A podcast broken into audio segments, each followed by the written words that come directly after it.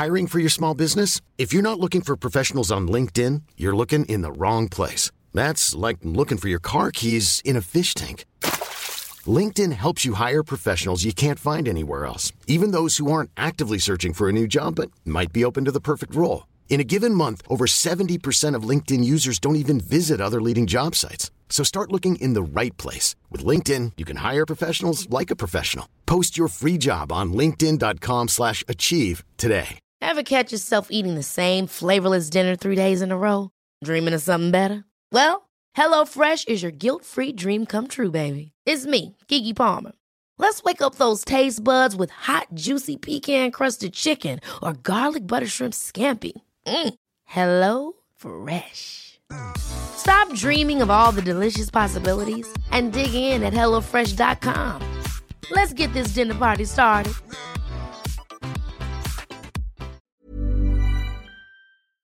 Death on the silver screen is clearly a common occurrence, but there are those movie deaths that happen so quickly that the actor in question hasn't even had a chance to be credited for their role. It is a strange phenomenon, and I just want to give a huge shout out and credit to this Reddit thread on our movies, which acted as the initial inspiration for this list. I'm Josh from WhatCulture.com, and these are 10 movies where an actor dies before their opening credit.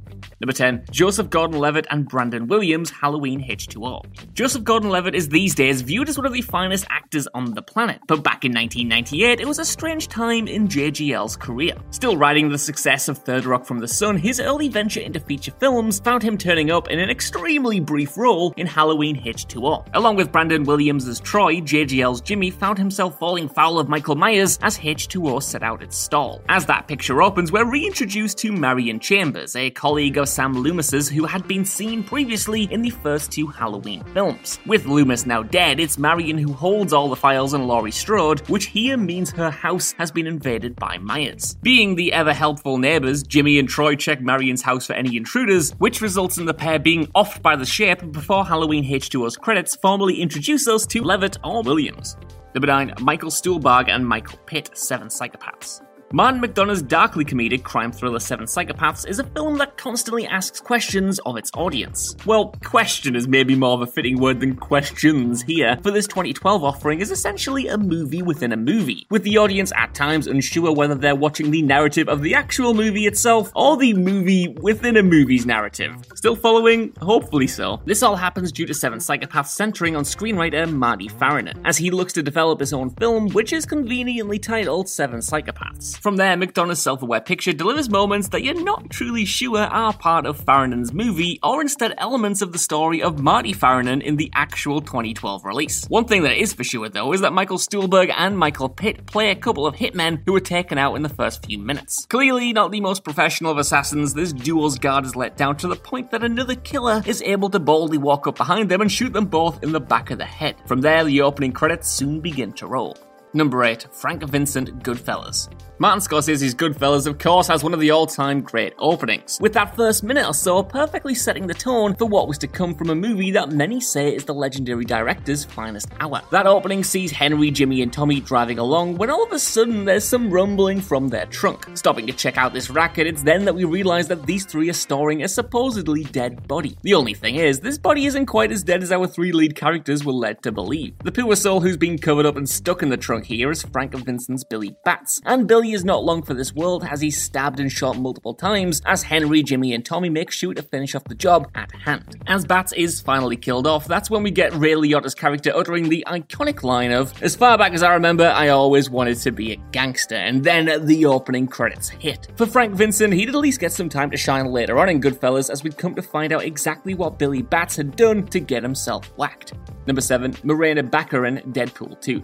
Given how the extended cut of Deadpool 2 goes a whopping 18 minutes before commencing its opening credit sequence, plenty happens before we get the sequel's glossy title sequence. Unfortunately for Morena Baccarin's Vanessa Carlyle, though, one of the things that happens before the credits hit is her death. It was all going so well for Wade and Vanessa up until, well, it wasn't. With the Merc with the mouth home after a day at the office, he and Vanessa decide to mark the anniversary by deciding to start a family. That is, until a stray target from one of Deadpool's jobs tracks tracks him down to his apartment and inadvertently kills Vanessa. From there, audiences got a beautiful, poignant, humorous opening credit sequence that was accompanied by Celine Dion's ashes. Of course, the close of the picture would see the regenerating degenerate travel back in time to stop Vanessa's death from ever happening, so at least it kind of all worked out in the end. Kinda.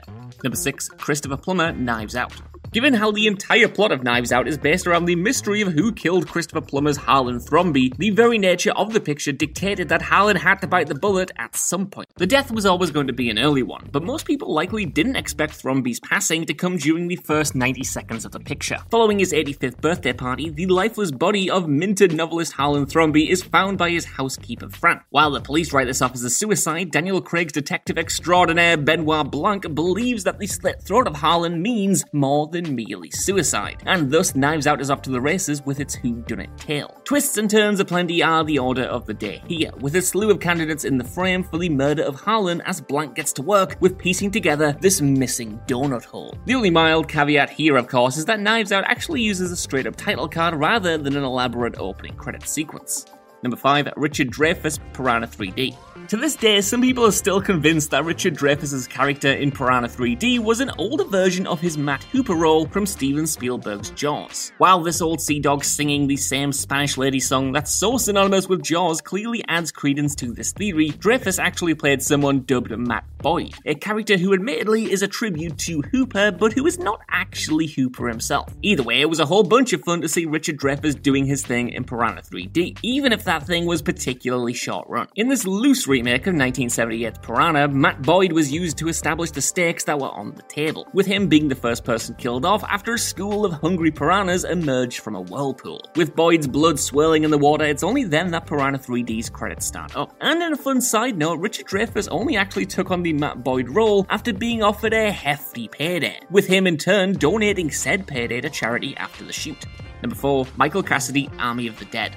As seems to be often the case with Zack Snyder films, Army of the Dead has been hugely splitting opinions since it landed on Netflix last month. Regardless of your thoughts on this latest Snyder effort, though, one thing that's for sure is that poor Michael Cassidy is killed off before the opening credits even get within touching distance of starting. During the pre credits here, the main plot of Army of the Dead is established as we see Cassidy's Sergeant Kelly heading up a military convoy carrying a prized package. After colliding with some distracted newlyweds, this cargo is revealed to be a zombie who then kills everyone in sight before heading off to infect Las Vegas. Army of the Dead undoubtedly has a fantastic opening, even if many may question the rest of the film, and Sergeant Kelly and his death slash infection plays a huge part in letting audiences know just what they're in for. And interestingly, Cassidy also played Jimmy Olsen in Snyder's Batman v Superman Dawn of Justice, a movie where he was likewise killed off in the desert during the opening few minutes. Number 3, Adrienne King, Friday the 13th, Part 2. For Adrienne King's Alice Hardy, it was a grim demise that awaited her during the opening moments of 1981's Friday the 13th Part 2. The sole survivor of the original Friday the 13th picture, there Alice had decapitated a Pamela Voorhees who was intent on slaughtering the counselors of Camp Crystal Lake following the death of her son Jason. By the time of F13 Part 2, though, the believed dead Jason was all grown up and had his own revenge to seek. And for Alice, that meant she was on the receiving end of an ice pick through her noggin in the early goings ons of the sequel. It was this death that gave audiences their first experience of the murderous side of Jason Voorhees, and it was Alice's actions at the end of the first Friday the 13th movie that provided the motivation and launching pad for that Jason character, who would go on to become an icon of the horror genre. It's not all bad for King though, I mean, hey, she got third billing despite only being in a few minutes. Number two, Daniel Radcliffe, Swiss Army Man. Alright, so this one may be classed as a technicality, but Daniel Radcliffe's Manny was absolutely dead by the time the Harry Potter star's name appeared in Swiss Army Man's opening credits. Of course, Swiss Army Man is a film which features Radcliffe as a corpse washed up on an island to become the best friend of Paul Dano's suicidal Hank Thompson. Swiss Army Man is a bizarre, brilliant movie, and Manny remains dead for the entirety of this 2016 offering, even if his uh, undead farts can at times make this corpse seem alive alive and well. For those who have yet to check out Swiss Army Man, it is a moving story of a boy and his best friend. Like, genuinely, I'm not joking, it's just that this best friend happens to be dead and has such ass wind that you can ride him like a horse or a jet ski. Hey, every friendship has one. Number 1. Jeffrey Dean Morgan, Watchmen.